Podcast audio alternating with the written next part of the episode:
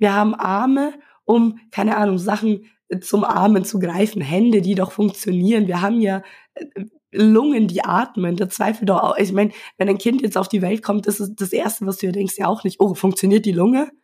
Und deswegen verstehe ich nicht, warum zweifeln wir so stark an der weiblichen Brust? Mhm. Warum ist das so?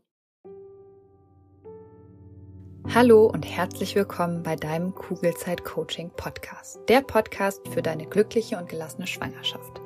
Mein Name ist Jill Bayer, ich bin Psychologin, Resilienztrainerin und Mindset Coach und ich freue mich sehr, dass du wieder mit dabei bist. Heute habe ich die liebe Nathalie zu Gast und Nathalie ist Stillberaterin und selbst zweifache Mädchenmama. Und obwohl sie sich in ihrer ersten Schwangerschaft sehr, sehr sicher war, dass sie nicht stillen will, stillt sie heute ihre beiden Mädels im Tandem. Und wie es dazu kam, erzählt sie unter anderem direkt am Anfang.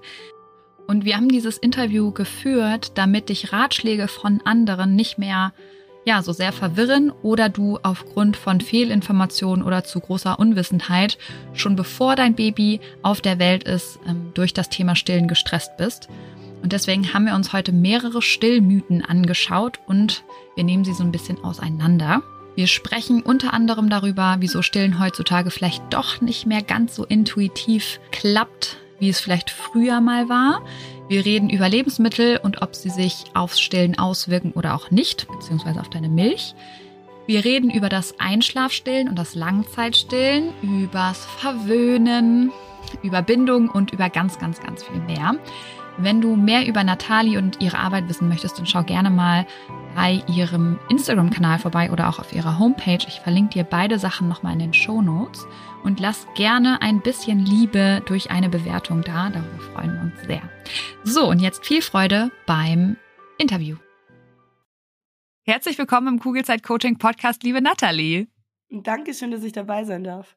Sehr gerne. Ich freue mich total auf unser Gespräch heute, weil ich folge dir ja schon etwas länger bei Instagram und ich liebe einfach wirklich deinen Content, weil du viele Dinge im Bereich Stillen so schön auf den Punkt bringst und genau das wollen wir heute ja auch machen. Wir haben ja im Vorfeld gesagt, wir wollen uns heute so ein bisschen über Stillmythen unterhalten und ich glaube, es gibt einfach sehr, sehr viele Mythen, die sich um dieses Thema ranken, wo es einfach sinnvoll ist, mal ein bisschen Klarheit reinzubringen. Und bevor wir das gleich machen, magst du dich einmal ganz kurz vorstellen, so ein bisschen erzählen, wer du bist und was du machst? Mhm, gerne. Also meine Stimme hört sich nicht immer so an.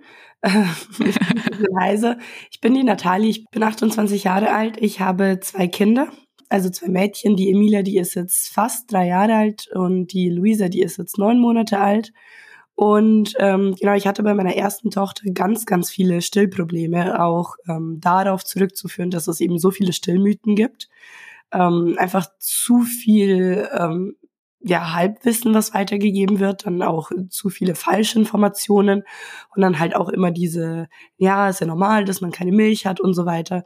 Und deswegen kam es eben auch dazu, dass ich einfach fast abgestillt hatte, tatsächlich auch. Ich habe komplett zugefüttert mit Prämilch, weil meine Milch dann irgendwann auch weg war. Und wie alt war deine Kleine da? Die war 1,5, glaube ich, dass ich... ich meine, es ging ja von Anfang an schon schlecht los. Ich habe ja von Anfang an zufüttern müssen, in Anführungszeichen tatsächlich, weil ich glaube, ich habe eigentlich keine Probleme gehabt. Die wurden eher so eingeführt von außen durch diese ganzen Mythen. Und dann, du musst zufüttern, weil das ist ja normal, dass die Milch nicht ausreicht. Und dann kam halt da ein bisschen Prämilch, dann da noch ein bisschen mehr. Und je mehr das Kind ja natürlich von woanders her bekommt, die Milch, desto weniger stillt es bei der Mama. Und so wird es immer weniger stillen, immer mehr Prämilch und natürlich auch ganz viele andere Sachen, ganz viele andere Unsicherheiten, die dazu kamen, gerade auch als Mama, also Erstlingsmama. Neumama ist es halt einfach auch, man ist halt total verunsichert. Und dann war irgendwann die Milch weg, weil ich ja komplett zugefüttert habe. Und dann musste ich irgendwie, also ich bin halt sehr ehrgeizig, ne? Und dann habe ich mir gesagt, wenn andere das können, dann kann ich es auch. Und ich hatte eine Cousine zu der Zeit, die hat, ich glaube, ihr Sohn war damals 1,5 Jahre alt oder fast 2. Und ich habe gesagt, du, die kann das doch auch, also muss ich das ja auch können. Und dann habe ich sie einfach gefragt, was sie macht. Und die hat dann ihr Wissen mit mir geteilt. Ich habe mich natürlich auch noch selber informiert und habe dann alles drauf gesetzt, dass ich meine Milchproduktion auch wieder stimuliere. Habe dann auch immer mehr dazugelernt, habe so ungefähr jedes Buch gelesen, was es über Stillen gab. Und dann habe ich sozusagen auch eine Relaktation selber wieder gemacht und konnte meine Tochter dann auch nach 3 Monaten erst voll stillen, weil einfach so viele Probleme vorhanden waren. Und ja, als sie dann 6 Monate alt war, habe ich mir gedacht, ich kann das ja eigentlich so gut, also ich bin jetzt so gut informiert, da mache ich doch mal eine Fortbildung. Und dann habe ich meine erste Fortbildung gemacht und habe da dann auch angefangen, anderen Mamas zu helfen. Und ich glaube, dadurch, dass ich ja eben diesen Schmerz ja auch alles durchgemacht habe, konnte ich immer genau nachvollziehen, wie die sich gerade fühlen und wusste auch genau, wie stressig diese Zeit ist. Und ich habe jede Unsicherheit ja auch nachgefühlt, was die Mütter hatten. Und ich glaube, das hat halt auch sehr viel geholfen. Ja, bestimmt. Und ich finde, was dein Mindset angeht, ist es total schön, dass du gesagt hast, hey, andere können das doch auch, also kann ich das doch auch. Mhm. Und das hat bei dir ja Motivation entfacht, um dann wirklich was bei dir auch zu ändern. Weil oft ist es ja so, wir wollen irgendwas nicht, aber dann ändern wir auch nichts. Und dann sind wir frustriert, weil sich nichts ändert. Also das ist ja dann so ein Teufelskreis. Aber nochmal ganz kurz, du hattest jetzt gerade gesagt, du hast deine Große gestillt, bis sie 1,5 war. Nee, oder wo kam gerade die 1,5 her? 1,5 Monate. Als sie 1,5 Monate, okay. Genau. Okay. Als sie 1,5 Monate alt war, da war ich war unsere Stillbeziehung teilweise so, dass ich eigentlich, also wenn denn so ein paar Tropfen rausgekommen, weil ich habe ihr ja eben so viel Prämilch gegeben, dass sie ja nichts mehr aus meiner Brust gebraucht hat. Mhm.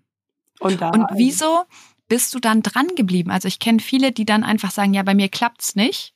Und dann lassen sie es. Ich glaube, das war so ein Mix aus verschiedenen Sachen. Teilweise, weil ich mir beweisen wollte, dass ich es kann, weil eben so viele Zweifel von außen kamen, dass ich gesagt habe, das kann doch nicht sein.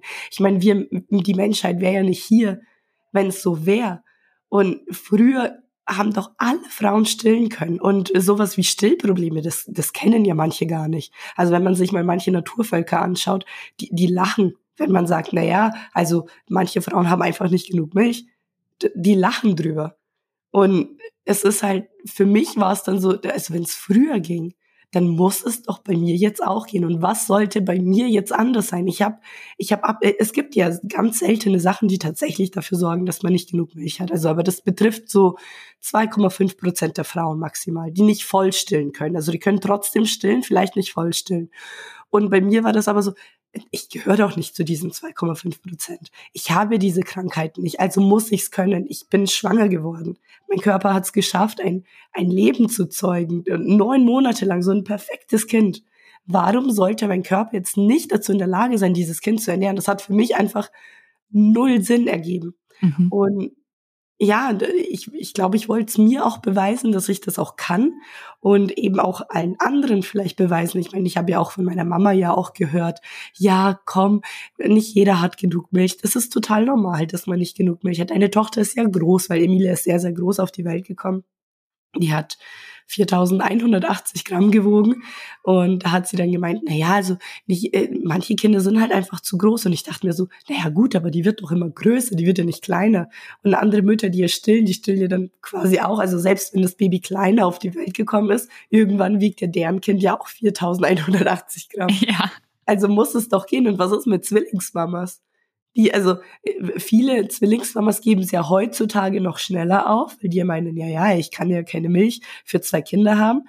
Aber früher gab es doch auch Zwillinge und die wurden doch auch gestillt. Und die müssen ja auch, also da haben die Mütter ja auch Milch für 2 oder zum Beispiel Tandemmütter. Ich bin ja auch eine Tandemmama jetzt, ich stille meine Große ja auch immer noch, aber also da muss man doch auch genug Milch haben und das hat für mich einfach keinen Sinn ergeben, so dass die Brust irgendwann sagt, so und jetzt produziere ich nicht mehr. Macht halt null Sinn. Ja, spannend. Und ich glaube auch, dass es ganz oft so ist, dass diese Zweifel von außen dazu führen, dass man in diesen Teufelskreis gerät. Absolut. Weil wir nicht mehr auf unsere Intuition hören. Ja. Und wie du so schön sagst, das ist eigentlich alles von der Natur genauso ausgelegt, dass man eben stillen kann. Weil wie hätte es sonst in der Steinzeit oder auch danach überhaupt funktionieren sollen? Eben, aber das ist einfach so ein sensibles Thema geworden und es sind eben so viele Mythen, dass man zweifelt eher an den eigenen Körper, als dass man tatsächlich denkt, nee, stopp mal, ich kann das, mein Körper kann das, das ist doch mein Kind, ich habe es doch gebären können, ich habe es zeugen können, also kann ich es doch auch stillen. Und viele denken, dass an der weiblichen Brust einfach jederzeit irgendwas passieren könnte, dass die Milch auf einmal nicht mehr reicht oder dass die Brust es nicht hinbekommt. Aber ich denke mir einfach, wir haben doch Beine, um zu gehen. Und das zweifeln wir doch auch nicht an. Wir haben Arme, um, keine Ahnung, Sachen zum Armen zu greifen, Hände, die doch funktionieren. Wir haben ja Lungen, die atmen, da zweifelt doch auch. Ich meine, wenn ein Kind jetzt auf die Welt kommt, das ist das Erste, was du dir denkst, ja auch nicht, oh, funktioniert die Lunge? Und deswegen verstehe ich nicht, warum zweifeln wir so stark an der weiblichen Brust? Mhm. Warum ist das so? Mhm. Ja, schade, das wollte ich dich fragen. Aber ich könnte mir vorstellen, also es ist nur eine Hypothese, die ich aufstelle, aber wir Frauen sind ja eh sehr gut darin, unseren Körper zu kritisieren, noch bevor wir schwanger werden. Das heißt, wir gehen ja schon in die Schwangerschaft ganz oft mit so einem negativen Bild über unseren Körper. Wir sind zu dick, wir sind nicht groß genug, wir sind nicht klein genug, wir sind, ne? Ja.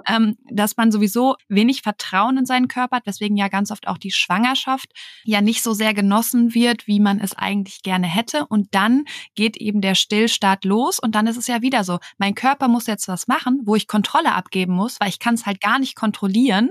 Also kann man schon, ne? Hat man bei dir ja auch gemerkt, du kannst kontrollieren, ob du wieder mehr Milch produzierst, wenn du eben Dinge veränderst. Aber ich glaube, das Kernproblem beim Stillen ist ja auch ganz oft, also ich weiß noch bei mir, meine Tochter wird jetzt fast 3, also unsere Kinder sind tatsächlich fast gleich alt. Und ich weiß noch bei Lilly, wann habe ich mich mit dem Thema Stillen auseinandergesetzt? Als sie da war. Ja, genau so was. Ne? Da fängt es ja eigentlich schon an. Das heißt, das, was ich jetzt allen meinen Coaches sage, allen meinen Freundinnen, die schwanger werden das erste Mal, setzt euch mit dem Thema Stillen auseinander, bevor das Kind da ist. Weil wir leben einfach in einer Gesellschaft, wo man ja nicht mehr sieht, wie Kinder gestillt werden. Wie legt man die eigentlich an? Da geht's ja, glaube ich, auch schon los. Und das ist auch ein sehr, sehr großes Problem. Wir lernen ja sehr viel, indem wir beobachten. Und heutzutage beobachten wir eben sehr viele Kinder, die mit der Flasche gefüttert werden. Und da ist es ja so, man hält sie einfach anders, als wenn man stillt. Und viele versuchen diese Haltung, wie man das Kind eben hält und mit der Flasche füttert, versuchen sie an der Brust nachzumachen. Und da ist das Kind komplett falsch angelegt. Mhm. Das ist immer das, was ich so beobachte bei allen Beratungen. Ich mache ja Online-Beratungen, aber auch Hausbesuche. Und da beobachte ich das einfach jedes Mal. Das Kind wird so gehalten, als würde es jetzt eine Flasche bekommen. Und da hat das Kind einfach nicht mal die Möglichkeit, wirklich viel Brust zum Beispiel in den Mund zu bekommen. Mhm. Aber wir lernen so. Wir beobachten ja nur das. Ich meine, wann sehen wir stillende Mütter? Der Punkt ist zum Beispiel, glaube ich, auch, wir trauen uns hinzugucken, wenn ein Kind mit Flasche gefüttert wird. Wir trauen uns aber nicht hinzugucken, wenn es an der Brust ist. Hey, sie soll mal in Ruhe stillen, ich will ja nicht ihre Brust sehen, ich gucke mal lieber nicht hin, schambehaftet und so weiter. Bedeutet aber auch für uns Jung- oder Erstgebärenden, wir wissen gar nicht, wie mein Kind eigentlich richtig anlegt. Ja, genau. Wie wollen wir es machen? Ich habe natürlich ein paar Stillmythen dabei. Du bist aber ja die Expertin. Wollen wir es vielleicht so machen, du fängst mit einer Stillmythe an, dann mache ich und im Wechsel? Oder wie wollen wir es machen? Vielleicht, dass du deine vorstellst und dann gibt es bestimmt ein paar, die darauf aufbauend sind. Mhm. Also ich glaube, die erste, ich habe mal so überlegt, okay, chronologisch, was würde Sinn ergeben? Womit fängt man an? Und ich glaube, die erste Mythe, die mir so entgegengekommen ist, als ich nämlich überlegt habe, okay, wann habe ich mich mit dem Thema auseinandergesetzt, ist die Mythe, dass man sagt, okay, Stillen ist das Einfachste der Welt. Ja. Was sagst du dazu? Klappt es immer intuitiv? Oder wenn wir halt eben über das reden, was wir gerade schon angesprochen haben, es wäre vielleicht das Intuitivste der Welt, wenn wir am Modell lernen könnten, was wir in unserer heutigen Gesellschaft halt nicht mehr können. Also ich glaube, ich meine, Gehen ist ja auch intuitiv. Und ich glaube, wenn wir jetzt nicht von unserer Gesellschaft eben so viele andere, so viel Rauschen von außen hätten, dann wäre das Stillen wahrscheinlich auch intuitiv, weil ich meine, Gebären ist ja auch intuitiv. Weil wir würden ja damit aufwachsen, wir würden ja sehen, wie unsere Mütter, wie unsere Tanten, wie unsere Nachbarinnen stillen. Und durchs Beobachten würden wir es ja eben lernen. Aber dadurch, dass ja heute die allermeisten einfach nicht stillen, ist das, ich meine, wo soll man das denn lernen? Wenn man sich Filme anschaut, werden die Kinder meistens gefüttert. Wenn man unterwegs ist, da sieht man, also wenn eine Frau stillt, dann mit irgendeinem Tuch drüber, dann irgendwie versteckt in der Ecke oder im Klo oder in einem Stillraum, was ja auch völlig okay ist, aber viele Mütter würden vielleicht gar nicht im Stillraum stillen, wenn das in unserer Gesellschaft besser akzeptiert werden würde. Und daher denke ich, früher ja, war das Stillen bestimmt auch zum großen Teil zumindest intuitiv, aber heutzutage muss das Stillen auch wieder gelernt werden. Und naja, ich meine, wir sehen halt nicht, wie man das Kind anlegt, und da fängt es halt schon an. Dann wird das Kind so angelegt, wie als würde man es eben mit der Flasche füttern. Und so ist es einfach falsch. Und dann entstehen die ersten Wunden, wunde Brustwarzen, schmerzende Brustwarzen. Und da kommen wir auch gleich zum zweiten Mythos, was ja auch total verbreitet ist. Schmerzende Brustwarzen, wunde Brustwarzen ist normal, Augen zu und durch. Wie oft höre ich nicht, wie Frauen sagen, ich habe abgestillt, weil ich die Schmerzen nicht ertragen konnte. Meine Brustwarzen sind halt einfach empfindlich. Ja, Brustwarzen sind empfindlich, das ist so.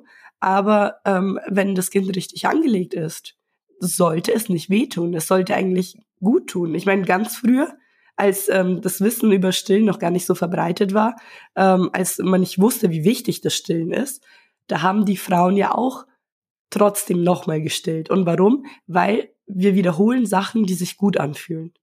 Alles, was sich gut anfühlt, wiederholen wir. Hätte das Stillen tatsächlich wehgetan, dann hätte doch die Frau intuitiv früher gesagt, stopp, ich still nicht mehr. Und dann wäre das Stillen nicht weitergegangen. Dann hätte die Evolution das ja nicht so fortgeführt, dass wir trotzdem unsere Kinder stillen. Mhm. Und da ist ja schon das Erste, das kann sich ja nur um einen Mythos handeln, weil ja einfach das nicht natürlich ist. Wir schütten ja beim Stillen Oxytocin aus. Das ist ein Liebeshormon. Das ist ein Hormon, was zum Beispiel bei den Wehen ausgelöst wird und ein Hormon, was auch beim Geschlechtsverkehr ausgeschüttet wird. Wenn wir zum Höhepunkt kommen, schütten wir Oxytocin aus. Es fühlt sich ja gut an, also zumindest sollte sich das gut anfühlen. Und das Gleiche ist ja beim Stillen, das ist ja Oxytocin, das sind ja die gleichen Hormone, das sind Liebeshormone. Also zu sagen, dass eine wunde Brustwarze gut ist, macht einfach gar keinen Sinn. Ja, das wäre tatsächlich die zweite Mythe direkt, dieses Stillen tut anfangs halt weh. Ja. Aber wann sollten Frauen denn oder junge Mütter zum Beispiel eine Beratung? In der Schwangerschaft. Mhm. Schon in der Schwangerschaft. Also entweder, ich biete ja zum Beispiel auch einen Stillvorbereitungskurs an.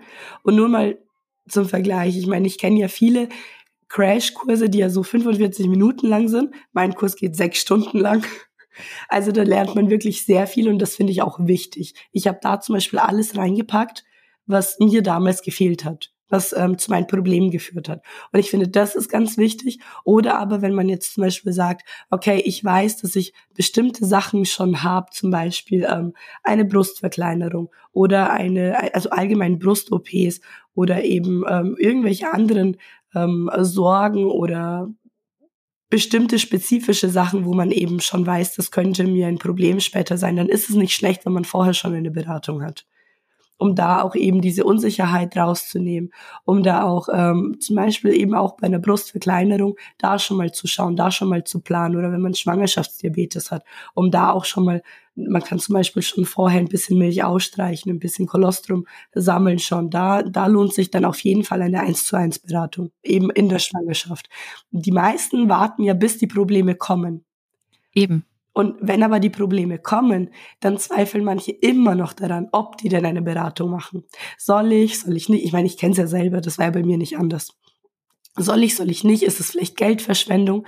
Und dann aber sind die Probleme schon so weit fortgeschritten, dass man da wieder zurückzukommen wirklich sehr viel Durchhaltevermögen braucht. Und man hat ja eh schon den Stress, dass man ja einfach als Mama, also als Neumama einfach total verunsichert ist. Man kennt das ja noch gar nicht. Man ist ja da schon gestresst. Man hat eben diese ganzen tollen Ratschläge von der Familie vielleicht, von Freunden und dann aber noch diese ganzen Stillprobleme, die sich so angehäuft haben. Und da jetzt wieder zurückzukommen, das ist dann viel schwieriger, wenn die schon so fortgeschritten sind.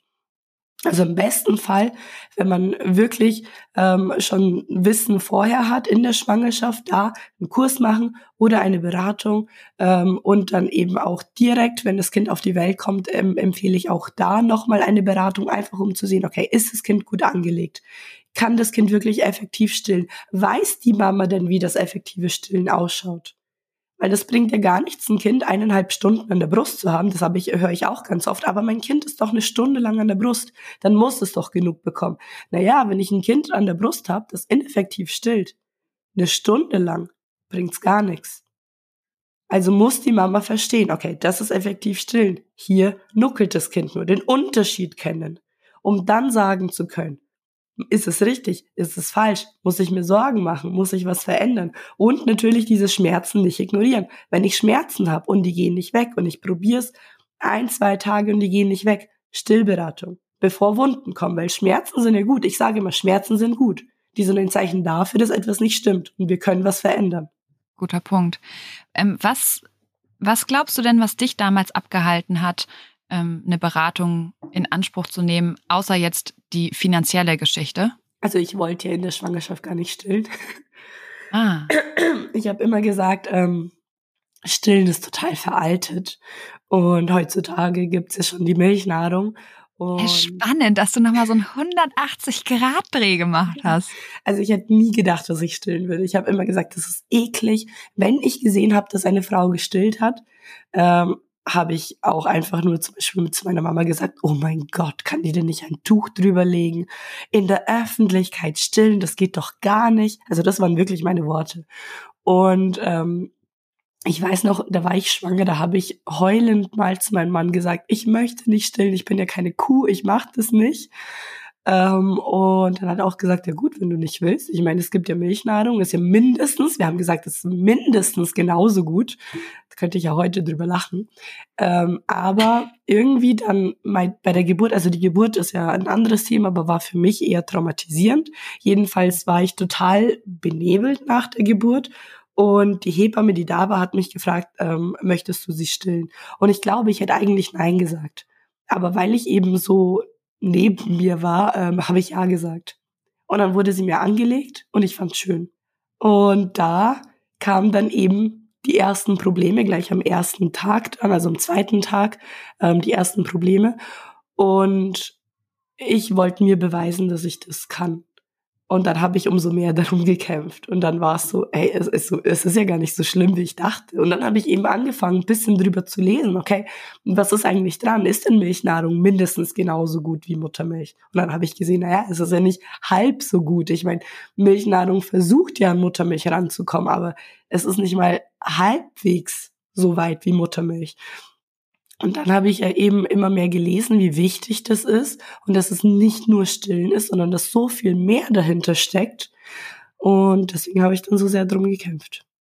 Aber ich glaube, wäre nicht so viel falsch gelaufen, dann hätte ich mich gar nicht so drüber informiert. Hm. Spannend, weil ich hätte jetzt gedacht, also oft ist, was man merkt, finde ich, ist, wie wirkmächtig unsere Gedanken sind, was auch unser Verhalten angeht. Also wenn du dir die ganze Schwangerschaft schon selber sagst, du willst nicht stillen, weil du findest es eklig und so weiter, dann ist es die Wahrscheinlichkeit ja auch sehr hoch, dass du dann wirklich nach der Geburt sagst, nee, will ich nicht. Mhm.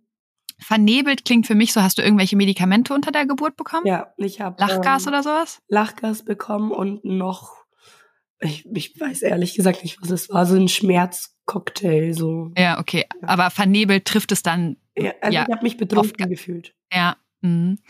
Aber dann ist es ja total spannend, dass du dann echt nochmal diesen 180-Grad-Dreh gemacht hast. Aber du hast am Anfang ja auch gesagt, du wolltest dir das dann selber beweisen, dass es doch geht. Ne? Das ist dann ja echt nochmal so eine Motivation, die dann entsteht. Und gut, dass das so passiert ist, weil sonst würdest du jetzt nicht machen, was du machst. Genau, finde ich auch. Spannend. Du hast jetzt vorhin gesagt, du hast in deinen Online-Kurs, ist das ein Online-Kurs? Mhm, genau. Du hast in deinen Online-Kurs die Dinge gepackt, die dir damals gefehlt haben. Kannst du da so ein paar Sachen nennen? Was hat dir gefehlt? Vor allen Dingen, wenn du aus so einem krass wirklich negativen Mindset und Anti-Stillen kommst. Ja, also mir hat zum Beispiel das Wissen gefehlt, was Muttermilch denn alles kann. und was da alles drinsteckt und wie wichtig Muttermilch tatsächlich auch für die Entwicklung ist. Also dass es nicht nur Nahrung ist, sondern dass es so viel mehr ist als Nahrung. Und das Wissen einfach, dass Muttermilch nicht teilweise so ist wie Prämilch oder dass Prämilch mindestens genauso gut ist. Weil ich glaube, das ist auch das, was viele denken. Oder eben. Wo kam das Wissen her? Wieso dachtest du das? Weißt du das noch? Ja, ich meine, man hört doch immer, naja, wir haben ja auch Prämilch bekommen und sind alle groß geworden. Das ist halt, naja, wenn alle groß werden, dann passt's ja, ne? Aber was ich eben dann immer wieder auch gehört habe, ich habe nämlich, also ich komme ja ursprünglich aus Brasilien und da folge ich auch einer Aktivistin und die setzt sich auch extrem stark für Stillen ein und sie sagt immer, naja, es ist ja nicht der Kampf der Überlebenden.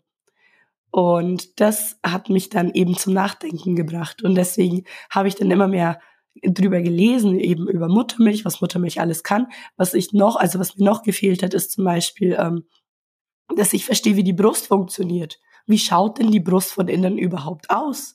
Wie kommt die Milch zustande? Was beeinflusst die Milchmenge? Welche Hormone spielen eine Rolle? Wie ist das? Wie kommt die Milch da raus? Wie schaut das überhaupt von innen aus? Das habe ich zum Beispiel auch reingepackt, eben die Hormone, die mitspielen, dann natürlich auch, wie ist das richtige Anlegen, was bedeutet Stillen nach Bedarf, was ist Saugverwirrung, ganz, ganz großes Thema. Ich würde sagen, 90% aller Fälle, die ich habe, sind Saugverwirrungen. Und das weil sie dann zu früh einen Schnuller oder... Viele denken ja, nach einem Jahr kann es nicht mehr passieren, es kann immer noch passieren. Hatte ich auch schon Fälle. Jetzt kommt ein bisschen Werbung. Hallo, du Liebe, bist du gerade schwanger? Dann sind dir Sorgen vermutlich nicht allzu fremd, oder? Weil Sorgen in der Schwangerschaft kennen tatsächlich die meisten Frauen. Und oft suchen wir dann Sicherheit im Außen, egal ob durch den Frauenarzt, die Hebamme oder im schlimmsten Fall durch Google. Das Problem dabei ist, dass all diese gut gemeinten Ratschläge und Untersuchungen oft nur für kurze Zeit Entspannung bringen und die eigenen Sorgen leider viel zu schnell wieder da sind als gewollt. Und damit du langfristig zu einer inneren Ruhe kommst, habe ich mein erstes Buch Kugelrund und glücklich geschrieben. Das Buch ist kein simpler Ratgeber, sondern soll dich motivieren, dich mit deinen eigenen Gedanken auseinanderzusetzen, damit du so deinen Sorgen und Ängsten ihre Kraft nehmen kannst, weil das kannst nur du, das kann kein anderer. Und es geht vor allem eben darum, den Blick auf dich selbst zu richten und immer wieder zu reflektieren, ob dich deine aktuellen Gedanken darin unterstützen, eine entspannte Schwangerschaft zu erleben oder ob du dir gedanklich viel zu oft eine Zukunft vorstellst, die du so eigentlich gar nicht erleben möchtest oder aber ob du vielleicht eher gedanklich in der Vergangenheit feststeckst und eigentlich Dinge reproduzierst in deinem Kopf, die doof gelaufen sind, die du aber einfach nicht mehr ändern kannst. Und in beiden Fällen lohnt es sich, dieser Gedanken bewusst zu werden, weil nur dann kannst du sie ändern und dafür sorgen, dass du dich auf das konzentrierst, was dich glücklich macht und auch zufrieden werden lässt. Glaubst du, Dinge passieren dir im Leben und du hast absolut kein Mitspracherecht, wie es dir damit eigentlich geht? Dann challenge ich dich nicht nur hier im Podcast, sondern eben auch in meinem Buch Kugelrund und glücklich, weil sobald du Verantwortung für deine Gefühlswelt übernommen hast, wirst du super schnell merken, wie sich deine ganze Welt und damit eben auch deine Schwangerschaft zum Positiven verändern wird. Das heißt, schau gerne in das Buch Kugelrund und glücklich rein. Du findest es bei Amazon, du findest es aber auch auf meiner Homepage und kannst es direkt dort bestellen. Schau dir auch super gerne die ganzen wundervollen Rezensionen an und dann wünsche ich dir jetzt schon ganz viel Freude beim Lesen und Umsetzen der Infos. Werbung Ende. Und eben, was ist das? Wie kommt es zustande? Auch wie die unnötige Flaschennahrung zum Beispiel oder Milchnahrung, weil Flasche ist ja eben auch Thema Saugverwirrung, aber Milchnahrung. Wenn ich es unnötig einsetze, also in dem Fall wirklich mit unnötig meine ich, wenn die Mama das tatsächlich nicht bräuchte, sondern aus Unsicherheit heraus zufüttert. Wozu kann das führen? Dann auch ganz viele andere Dinge, zum Beispiel, was bedeutet das Beißen, Stillhütchen, wie können Stillhütchen beeinflussen, ist es gut, ist es schlecht, gibt es denn eine gute Flasche, gibt es denn... Ja, das alles ebenso. Also diese ganzen Mythen dann und aber am wichtigsten finde ich eben, und das ist auch der erste Teil von meinem Kurs, wie das funktioniert. Also wie funktioniert die Brust? Und damit, finde ich, sind schon ganz viele Mythen aus der Welt dann geschaffen, wenn man das dann versteht. Weil dann ist es eben zum Beispiel alle 4 Stunden still. Das wird ja auch oft gesagt. Wenn du verstehst, wie die Brust funktioniert, dann verstehst du, dass das absolut nicht zutreffen kann. Mhm. Magst du da noch ein bisschen was drüber erzählen? Weil es ist ja, also ich kenne dieses erst 4 Stunden stillen, weil sonst, was sagt man ganz oft? Neue Milch darf nicht auf alte Milch oder sowas? Also also das verstehe ich nicht mal, habe ich total oft gehört und dachte mir so, wenn man da mal in Ruhe drüber nachdenkt, warum sollte das so sein? Aber ich verstehe es auch nicht. Und weißt du, was ich da immer sage? Die Leute, die mir so einen Schmarrn erzählen, die müssen mir mal erklären, was die damit überhaupt meinen und woher die das haben. Alte Milch, neue Milch, was zum Teufel soll das sein? Also, aber das ist, glaube ich, bei ganz vielen Mythen eine total gute Taktik, zu sagen, hey, erklär du mir das doch mal. Ja. Aber das sage ich immer wieder. Ich glaube, so mache ich das jetzt auch. Weil ich weiß noch, da war Lilly, ich weiß gar nicht mehr, da muss sie irgendwie zwischen 3 und 6 Monate oder so gewesen sein. Da war Sommer und da war es so, dass sie einen wunden Po bekommen hat. Und dann hat mich meine Hebamme gefragt, was hast du so gegessen die letzte Zeit? Und ich so, ganz viele Erdbeeren. Und sie so, ja, das kannst du nicht mehr machen. Das kommt definitiv von den Erdbeeren. Und da dachte ich schon so, kann das wirklich sein? Das ist doch auch so eine Mythe. Viele Lebensmittel sind tabu in der Stillbeziehung. Also egal, ob es Zwiebeln sind, ob es Erdbeeren, generell Zitrusfrüchte. Was sagst du dazu? Also man muss ja schon aufpassen. Es gibt ja schon zum Beispiel bei Kuhmilch, wenn man es jetzt auf alles beziehen würde, dann denken wieder, ja, dann stimmt das mit der Kuhmilch auch nicht. Bei Kuhmilch kann es zum Beispiel die Kuhmilchallergie geben, also dass die Kinder einfach die Proteine von der Kuhmilch nicht vertragen. Das ist das eine. Aber zum Beispiel das andere, was du ja eben angesprochen hast mit der Zwiebel. Da wird es ja immer gesagt, dass Zwiebeln ja Bauchschmerzen verursachen, zum Beispiel. Das kann einfach überhaupt nicht stimmen, weil wenn ich Zwiebeln machen mir keine Bauchschmerzen, aber würden Zwiebeln bei mir Bauchschmerzen verursachen. Dann aus dem Grund, weil Kohlenhydrate enthalten sind, die ich nicht aufnehmen kann. Und wenn ich das nicht aufnehmen kann, wie soll ich das an mein Kind weitergeben? Erstens. Zweitens, viele denken, Muttermilch wird, keine Ahnung, die denken, glaube ich, es ist eine Verbindung zwischen Magen und Brust vorhanden. Ich weiß es nicht. Deswegen erkläre ich auch, wie die Milchbildung funktioniert. Also deswegen ist es ja in meinem Kurs enthalten. Milch und Muttermilch sind verbunden. Also Muttermilch wird aus Blut gebildet.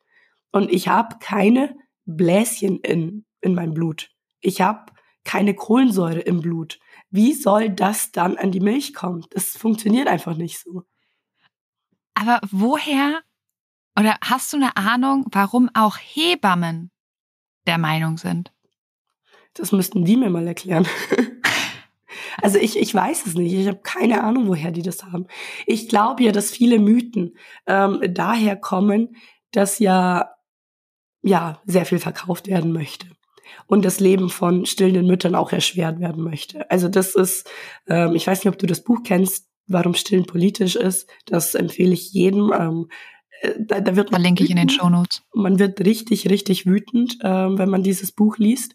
Und es geht ja wahrscheinlich schon los, Entschuldigung, dass ich unterbreche, beim Frauenarzt, wenn man diese Pakete mit hier der ersten Flasche und dann nochmal Prämilch obendrauf als Goodie. Ja, absolut. Erstens ist es nicht erlaubt. Also da gibt es einen WHO-Kodex. Es darf ja nicht einfach Prämilch so verteilt werden. Aber viele wissen es nicht, also wird es trotzdem gemacht. Dann, wenn du jetzt dir mal vorstellst, eine Frau, gehen wir mal davon aus, die Frau möchte stillen. Jetzt bekommt sie in der Schwangerschaft schon so ein Päckchen. Das Erste, was unterbewusst ihr schon vermittelt wird, ich könnte es gebrauchen. Und dann hast du da eine Mama, eine frisch gebackene Mama, die das vielleicht noch gar nicht kennt, dass Kinder einfach auch schreien, dass das einfach nur ein Zeichen dafür ist, dass du ein Baby hast und das Baby schreit und die Mama ist verunsichert, hört Mythen, vielleicht reicht ja die Milch nicht und sie hat diese Packung daheim. Darauf wird sie zugreifen. Jetzt gibt sie dem Kind diese Packung, bereitet diese Prämilch vor, gibt wahrscheinlich, weil das ja normal heutzutage ist, das eben mit der Flasche zu verabreichen. Kurz angemerkt für deine Zuhörerinnen, man kann es zum Beispiel auch mit dem Löffel super machen oder mit einem offenen Becher. Das sind dann stillfreundliche Varianten. Aber normalerweise wird das dann auch noch mit der Flasche gemacht. Das Kind saugt an der Flasche. Selbst wenn das Kind jetzt nicht aus Hunger geschrien hätte, das Kind wird, sobald ein Sauger im Mund ist, wird das saugen, weil es einfach ein Saugreflex ist. Das Kind saugt und sofort kommt bei der Flasche ja was raus. Jetzt hat das Kind zwei Möglichkeiten. Entweder ich schluck's runter oder ich ersticke. Und ich denke mal, das erste ist die bessere Option. Die wenigsten Kinder drehen das Köpfchen zur Seite. Also wird getrunken. Das heißt, das Kind trinkt eventuell, und nicht nur eventuell, sondern sehr wahrscheinlich mehr, als es eigentlich bräuchte. Und ist aber dann in diesem Fresskoma, wie bei uns. Wenn wir jetzt zum Beispiel beim Asiaten Buffet essen gehen, da fressen wir uns ja auch total voll. Und danach schlafen wir sehr oft tief. Was jetzt nicht bedeutet, dass das gut war, wie wir geschlafen haben, sondern wir haben einfach tief geschlafen. Aber oft auch mit einem schweren Magen. Und ein Kind, das schläft, schreit nicht. Ein Kind, das schläft, es wacht nicht auf, um nochmal zu stillen. Es wacht nicht auf, um mal zwischendurch zu schreien, um zu meckern. Es schimpft nicht. Und für die Mutter ist das aber ein Zeichen dafür, siehst du, es funktioniert mit meiner Milch nicht. Das Kind braucht tatsächlich Prämilch. Erstens. Zweitens, wenn ich jetzt davon ausgehe, die Mutter wollte sowieso nicht stillen von Anfang an, muss man sich sowieso mal dann überlegen, okay, wusste die Mutter, wie wichtig das Stillen eigentlich ist? War sie informiert? War das eine bewusste Entscheidung? Weil zum Beispiel in meinem Fall, wo ich ja erzählt habe, in meiner Schwangerschaft wollte ich nicht stillen, das war keine bewusste Entscheidung gewesen. Ich hatte ja keine Ahnung, wie wichtig das ist. Das war einfach nur so dahergesagt. So, ich will nicht stillen, ich bin ja keine Kuh. Hätte ich all die Informationen vorher gehabt, dann hätte ich das wahrscheinlich niemals gesagt. Gehen wir jetzt aber von einem Fall aus, okay, die Mutter hat sich trotzdem bewusst dazu entschieden, ich möchte nicht stillen. Das Kind wird Prämilch bekommen. Jetzt bekommt aber die Mutter dieses Päckchen vom Arzt. Und hier entsteht eben auch dieses falsche Bild. Das ist eine Prämilch, was medizinisch empfohlen wird. Der Kinderarzt oder der Frauenarzt hat es ja empfohlen. Das heißt, mein Arzt, dem ich vertraue, der hat mir das empfohlen. Wenn er das empfiehlt, dann muss es gut sein. Und hier habe ich dann für die Marke eine Marketingstrategie, die enorm ist. Ich habe schon einen Kunden, bevor das Kind überhaupt da ist. Und das ist eben das Gefährliche. Das ist so gefährlich. Die machen so viel Geld damit. Und ja, aber man schafft es. Man schafft es immer wieder, die Frauen zu verunsichern oder eben mit dieser Unwissenheit, dass Frauen eben unbewusst diese Entscheidungen treffen. Ich meine, wenn man diese ganzen Horrorgeschichten ja auch hört, blutige Brustwarzen und das und die hat so viel geweint, weil keine Milch und ich habe so viel gelitten. Ja, das waren ja Gründe, warum ich gesagt habe, ich möchte nicht stillen. Aber wenn ich gewusst hätte, ja, die ganzen Frauen, die sowas erzählen, die hatten eigentlich Stillprobleme und das ist nicht das Normale. Dann hätte ich mich anders entschieden von Anfang an. Ja, das heißt, fehlendes Wissen scheint ein ganz, ganz großes Thema beim Stillen zu sein. Ja. Weil es ja eben so ist, dass wir fangen ja am ersten Tag der Geburt bei Null an. Man hat ja eigentlich überhaupt kein Vorwissen, wenn man sich nicht aktiv damit auseinandersetzt. Genau. Und dann geht's halt meistens erstmal oder oft, nicht immer, Gott sei Dank, nach hinten los. Mhm. Ja. Eieiei. Gut, dass du so viel Aufklärungsarbeit machst. Danke. Im Krankenhaus hört man doch schon, ach, deine Brustwarze ist nicht so gut für Stillen. Hier ist ein Stillhütchen. Und warum? Naja, oder auch, die eine Krankenschwester oder Hebamme zeigt es dir so, die andere zeigt es dir so, ja. Die dritte hat wieder eine andere Meinung. Also als ich aus dem Krankenhaus gekommen bin bei meiner ersten Tochter, da war es wirklich so, ich wusste wirklich gar nichts mehr. Ich dachte mir, die eine hat jetzt so gesagt, die andere so, Wie mache ich es denn jetzt? Ja. Ja, das ist sehr schade. Ja, total. Weil es ja wirklich etwas sehr, sehr Schönes ist, wenn man sich dafür entscheidet und es auch machen möchte. Ja, und ich finde eben auch bei all diesen Tabusachen heutzutage vergessen viele, worum es eigentlich geht beim Stillen. Selbst Aufklärungsarbeit wird ja oft von manchen Frauen als eine Kritik empfunden, die aber vergessen, dass das Stillen, weil es wird ja immer gesagt, Stillen ist das Beste fürs Kind. Und das ist irgendwie so eine Frauenverantwortung. Da ziehen sich die Männer ja oft raus. Aber ich denke mal, dass es sehr viel verändern würde, wenn wir diesen Satz mal verändern würden und sagen würden, Stillen ist das Beste für uns alle. Weil es betrifft, ich meine, jedes Kind ist doch mal ein Erwachsener. Wäre ich gestillt worden? Ich wurde 6 Monate lang gestillt. Und danach hat ja die Milch anscheinend nicht mehr gereicht. Wäre ich aber länger gestillt worden, hätte ich einige Probleme nicht, die ich heute habe. Wo ich 100%ig weiß, dass es darauf zurückzuführen. Kannst du ein Beispiel nennen? Zum Beispiel mein Kiefer. Ich warte, bis meine Kleine ein bisschen älter ist, dass ich diese große OP auch angehen kann. Aber viele wissen zum Beispiel nicht, also für die Gesichtsbildung, für die orofaziale Entwicklung tatsächlich, ist es wichtig, dass Kinder gestillt werden. Da kannst du dir das so vorstellen, wenn du ins Fitnessstudio gehst und die richtige Übung mit genug oder ausreichend Gewicht, nicht zu viel, nicht zu wenig, korrekt ausübst, ist das Stillen für dein Gesicht, für deine Gesichtsmuskeln, für deinen Unterkiefer, für deine Zähne. Das ist das Stillen. Und wenn du jetzt eine Flasche einsetzt, ist das die falsche Übung mit viel zu viel Gewicht. Und da kommen eben diese Probleme zustande. Also bei mir zum Beispiel ist mein Unterkiefer viel zu weit hinten. Ich kann, wenn ich von einem Apfel abbeißen möchte, kann ich gar nicht meine Vorderzähne benutzen, meine Schneidezähne, weil die nicht aufeinander gehen. Ich beiße mit meinen Schneidezähnen, beiße ich immer auf meine Unterlippe. Mhm. Das kommt zum Beispiel dadurch. Und ich habe immer hier, das haben ja viele Erwachsene auch, dass man ja hier an den Schläfen ja auch immer diese Anspannung merkt. Das ist halt dieses Kompensieren. Oder eben viele Spannend. Kinder entwickeln durch das fehlende Stillen und eben diese Flaschennahrung oder nicht nur Flaschen, also nicht wegen der Nahrung, sondern eben wegen den Saugern. Schnuller und Flasche zum Beispiel entwickeln ja viele Kinder einen Schluckfehler. Das heißt nicht, dass die Kinder nicht schlucken können, sondern sie schlucken anders, sie schlucken falsch. Und das kann zum Beispiel bis hin zu Rückenschmerzen verursachen. Das ist damit verbunden. Spannend, was man dann was für einen Rattenschwanz das auch mit sich zieht, ja. Ne? Wir sprechen ja jetzt viel darüber, dass Stillen etwas Gutes ist, nicht nur für das Kind, sondern du sagst für alle eigentlich. Ja. Jetzt gibt's aber ja wirklich Frauen, die sagen, ich möchte wirklich nicht stillen. Und dann gibt es ja den Mythos, wer nicht stillt, hat eine schlechte Bindung zu seinem Baby. Hm. Würdest du sagen, das fällt auch unter Mythos? Jein. Also je nachdem, wenn jetzt eine Mutter ihr Kind stillt, aber das Kind total vernachlässigt sonst, ist es ja auch keine gute Bindung. Mhm. Ich finde, Stillen ist ein sehr, sehr großer Punkt für die Bindung, aber das ist nicht das Einzige. Also es gibt ja noch ganz viele andere Faktoren, sonst würde es ja auch bedeuten, dass der Papa keine Bindung zum Kind hat und so ist es ja nicht. Das ist auch ein schöner Punkt, finde ich, weil oft ist es dann ja so, dann kommt wieder das schlechte Gewissen rein, dann kommt wieder die Unsicherheit rein, wenn ich als Frau eigentlich sage, ich möchte eigentlich nicht stillen, aber dann ist es nicht gut für die Bindung. Aber den Punkt, den du gerade gesagt hast mit, das würde ja im Umkehrschluss bedeuten, dass kein anderer eine gute Bindung mit dem Kind hat, ist ja eigentlich tatsächlich Quatsch.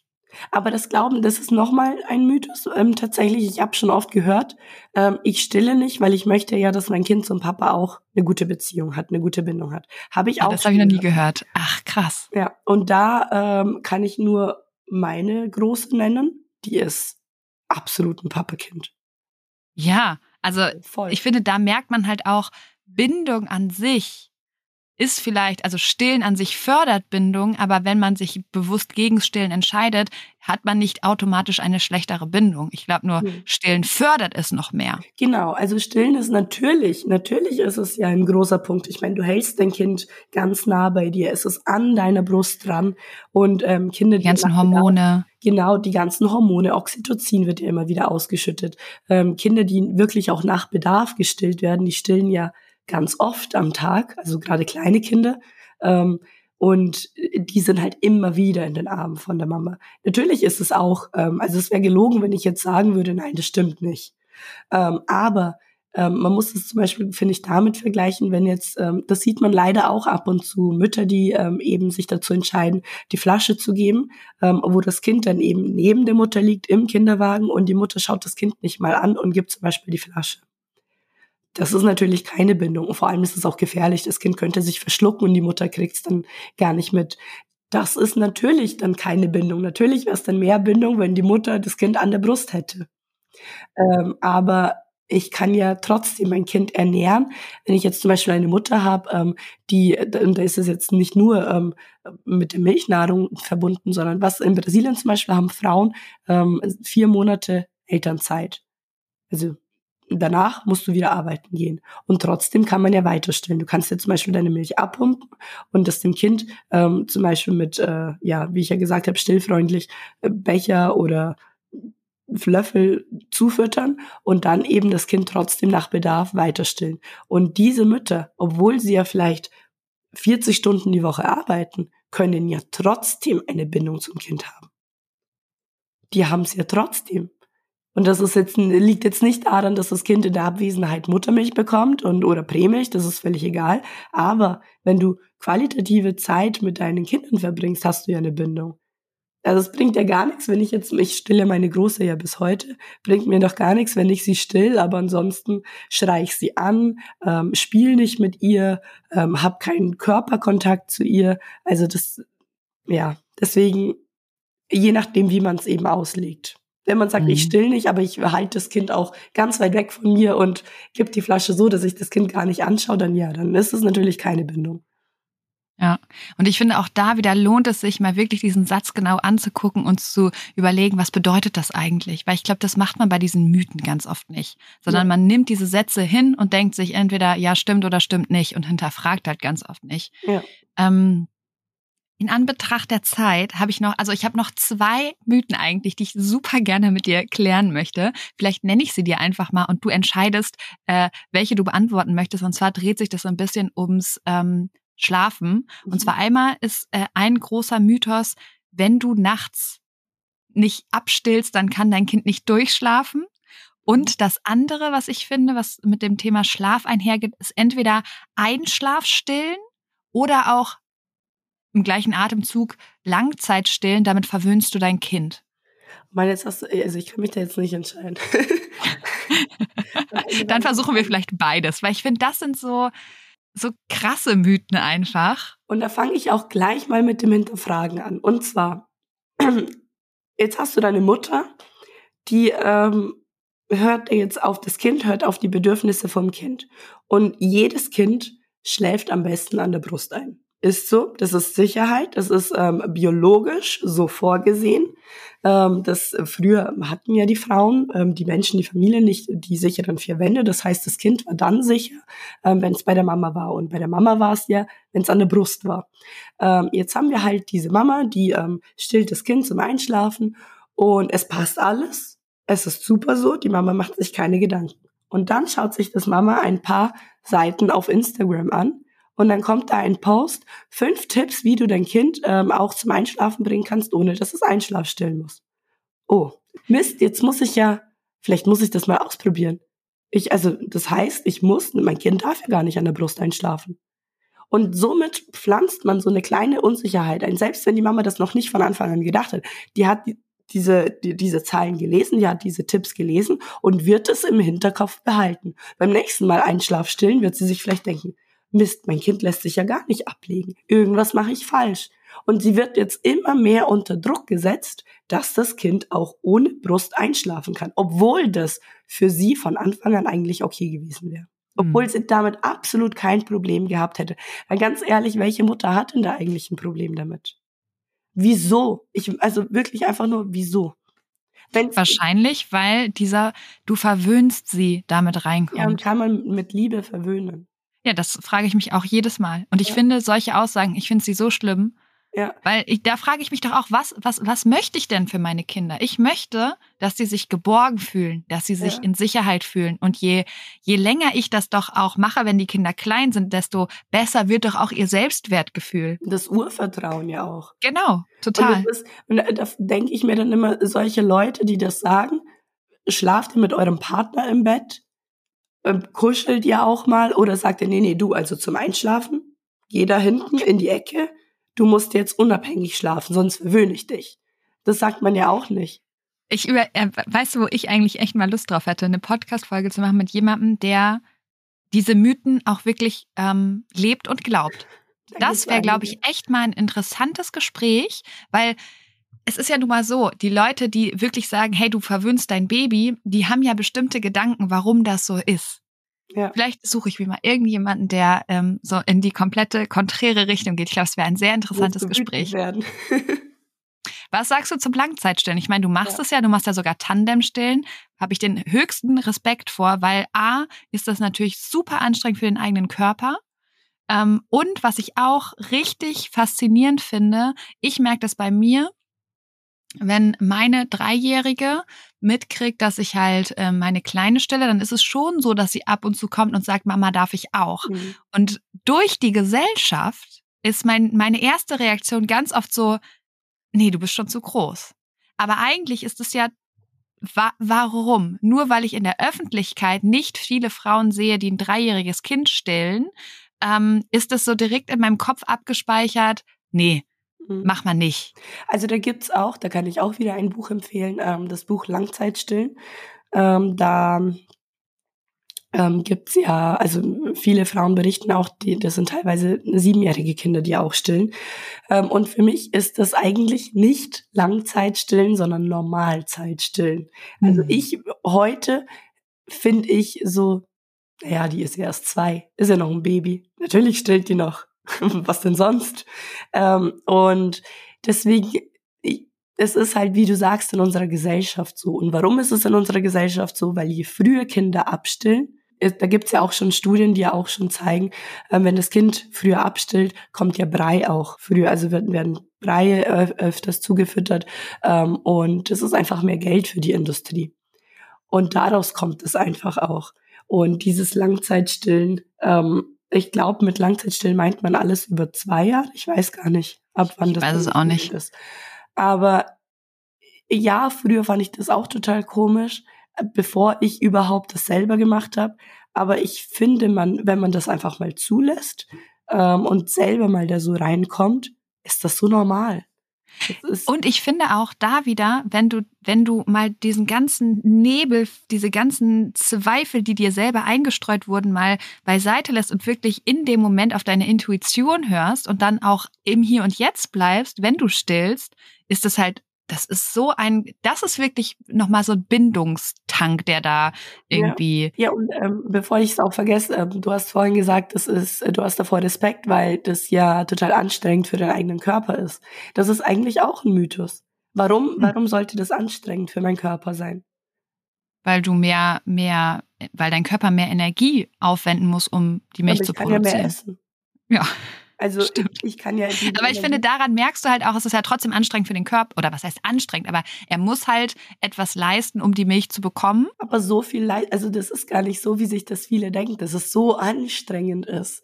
Wahrscheinlich ist es, das ist so spannend, dass du das sagst, weil wahrscheinlich ist es eher das Ganze drumherum, was man halt einfach hat mit 2 kleinen Kindern. Ja, absolut. Ich sag das immer. Ich sag, okay, wenn ich jetzt nicht stillen würde, wäre das weniger anstrengend für mich? Eigentlich nicht. Weil wenn meine Tochter total aufgebracht ist, ist das Stillen für sie etwas, was sie enorm beruhigt.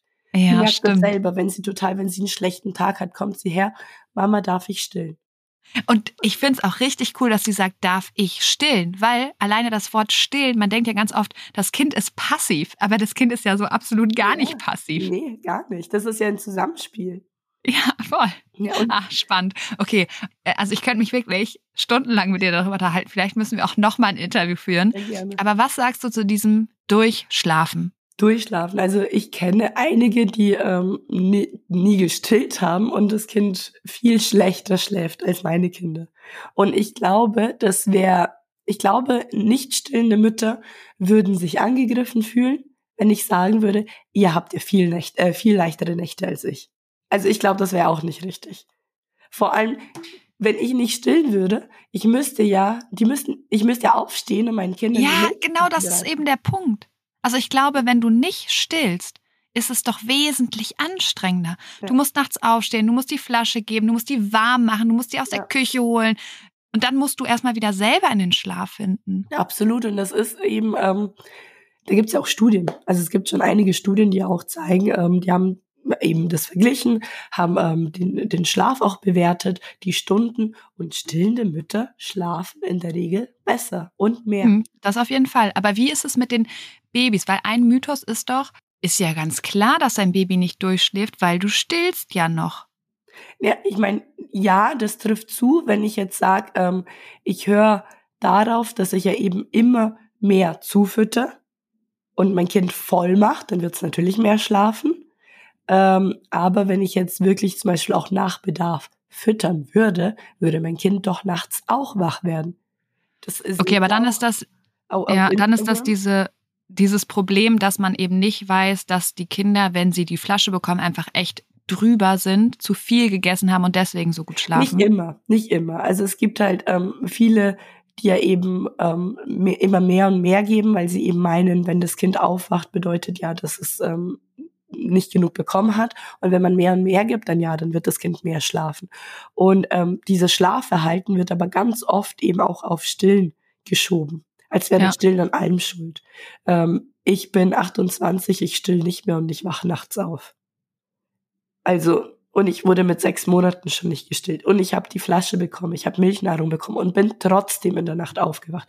Viele verstehen, glaube ich, auch einfach nicht, dass Babyschlaf ganz anders ist als ein Erwachsenenschlaf. Ganz anders. Und also das auch evolutionsbedingt anders. Und das ist auch sinnvoll, dass es anders ist. Ja, die checken immer wieder ab. Wie ist die Lage? Bin ich sicher? Bin ich gerade bei meiner Mama? Bin ich bei meinem Papa? Die fühlen sich einfach sicherer, wenn Mama, Papa dabei sind. Und deswegen wachen die auch auf. Und deren Schlafphasen sind ja auch ganz anders als unsere. Die verfallen zum Beispiel zuerst in eine REM-Phase und dann Tiefschlaf. Bei uns ist es ja umgekehrt. Und das wissen viele nicht. Und dann wird's eben wieder auf Stillen bezogen. Aber mein Kind wacht einmal, dreimal auf oder keine Ahnung, wie oft das für viele schon als nicht durchschlafen zählt. Meine Kleine wacht auch auf und trotzdem ist es für mich eigentlich durchschlafen. Ja. Es wäre nicht durchschlafen, wenn sie zum Beispiel 1 Stunde lang wach wäre. Dann würde ich sagen, na okay, das ist nicht durchschlafen. Aber sie wacht kurz auf, ich still sie im Liegen, schlaf sofort weiter und fertig. Ach, Nathalie, es war ein so schönes Gespräch. Und wie gesagt, ich könnte mich wahrscheinlich mit dir über diese Themen noch etliche Stunden unterhalten. In Anbetracht der Zeit.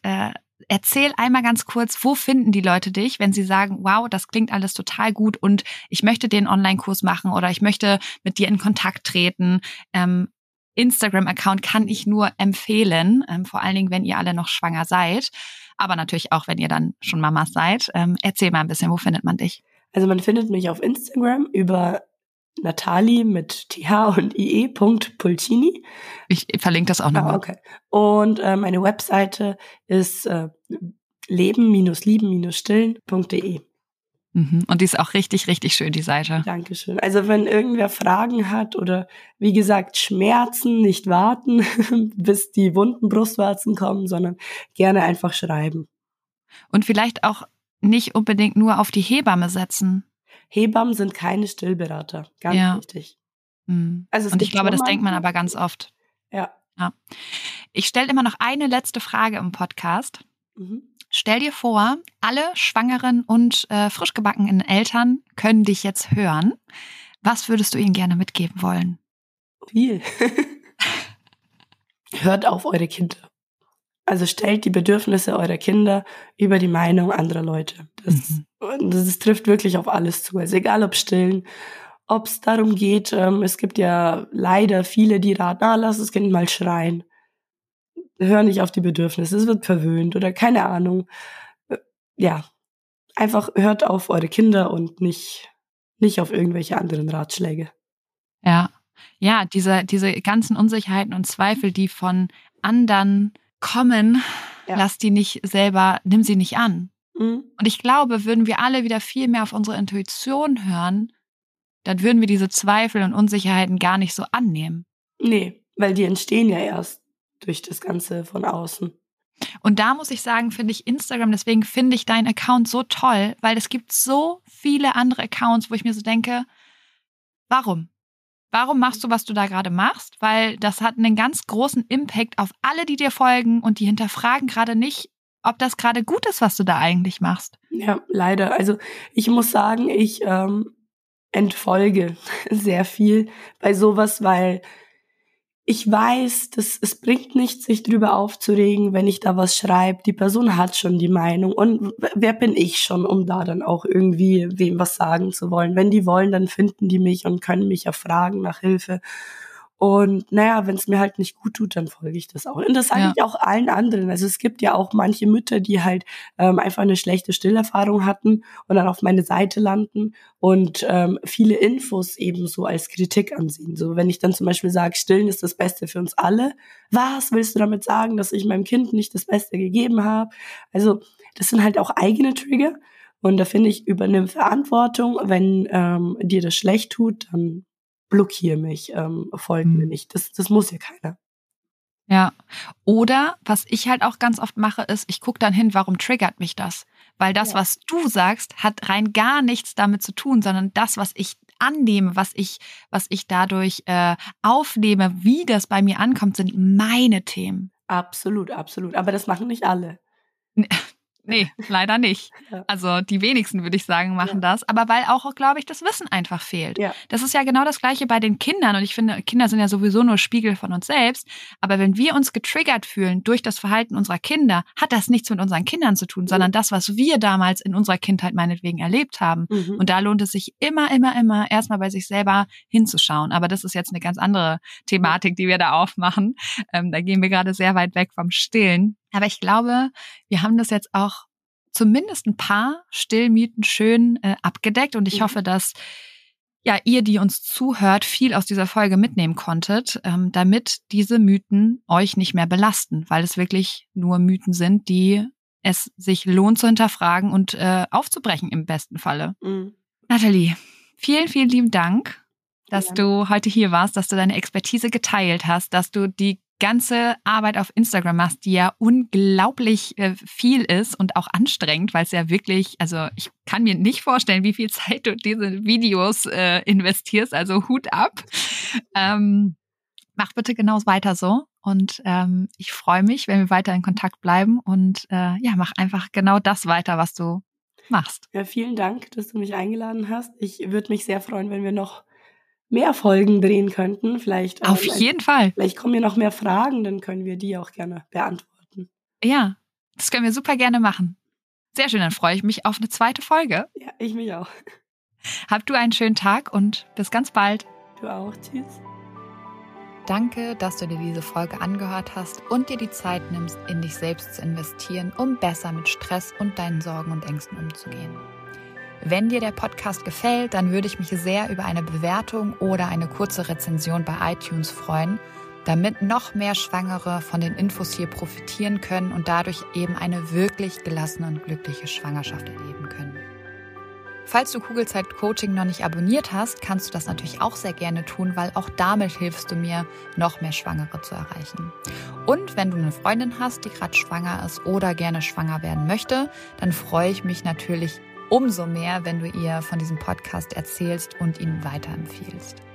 Wenn du generell mehr über meine Workshops, Coachings oder auch über mich erfahren möchtest, dann schau gerne bei meiner Homepage unter kugelzeitcoaching.de oder bei Instagram vorbei. Und wenn du schon mal bei Instagram bist, dann schreib mir doch sehr gerne, wie dir die aktuelle Folge gefallen hat. Was nimmst du für dich mit? Und wenn du weitere Themen hast, die hier im Podcast besprochen werden sollen, melde dich auch sehr gerne, damit ich weiß, was dich wirklich interessiert. Wenn du magst, hören wir uns nächste Woche wieder. Bis dahin auf ein schönes Bauchgefühl. Ich glaube an dich und du solltest es auch tun. Deine Jill.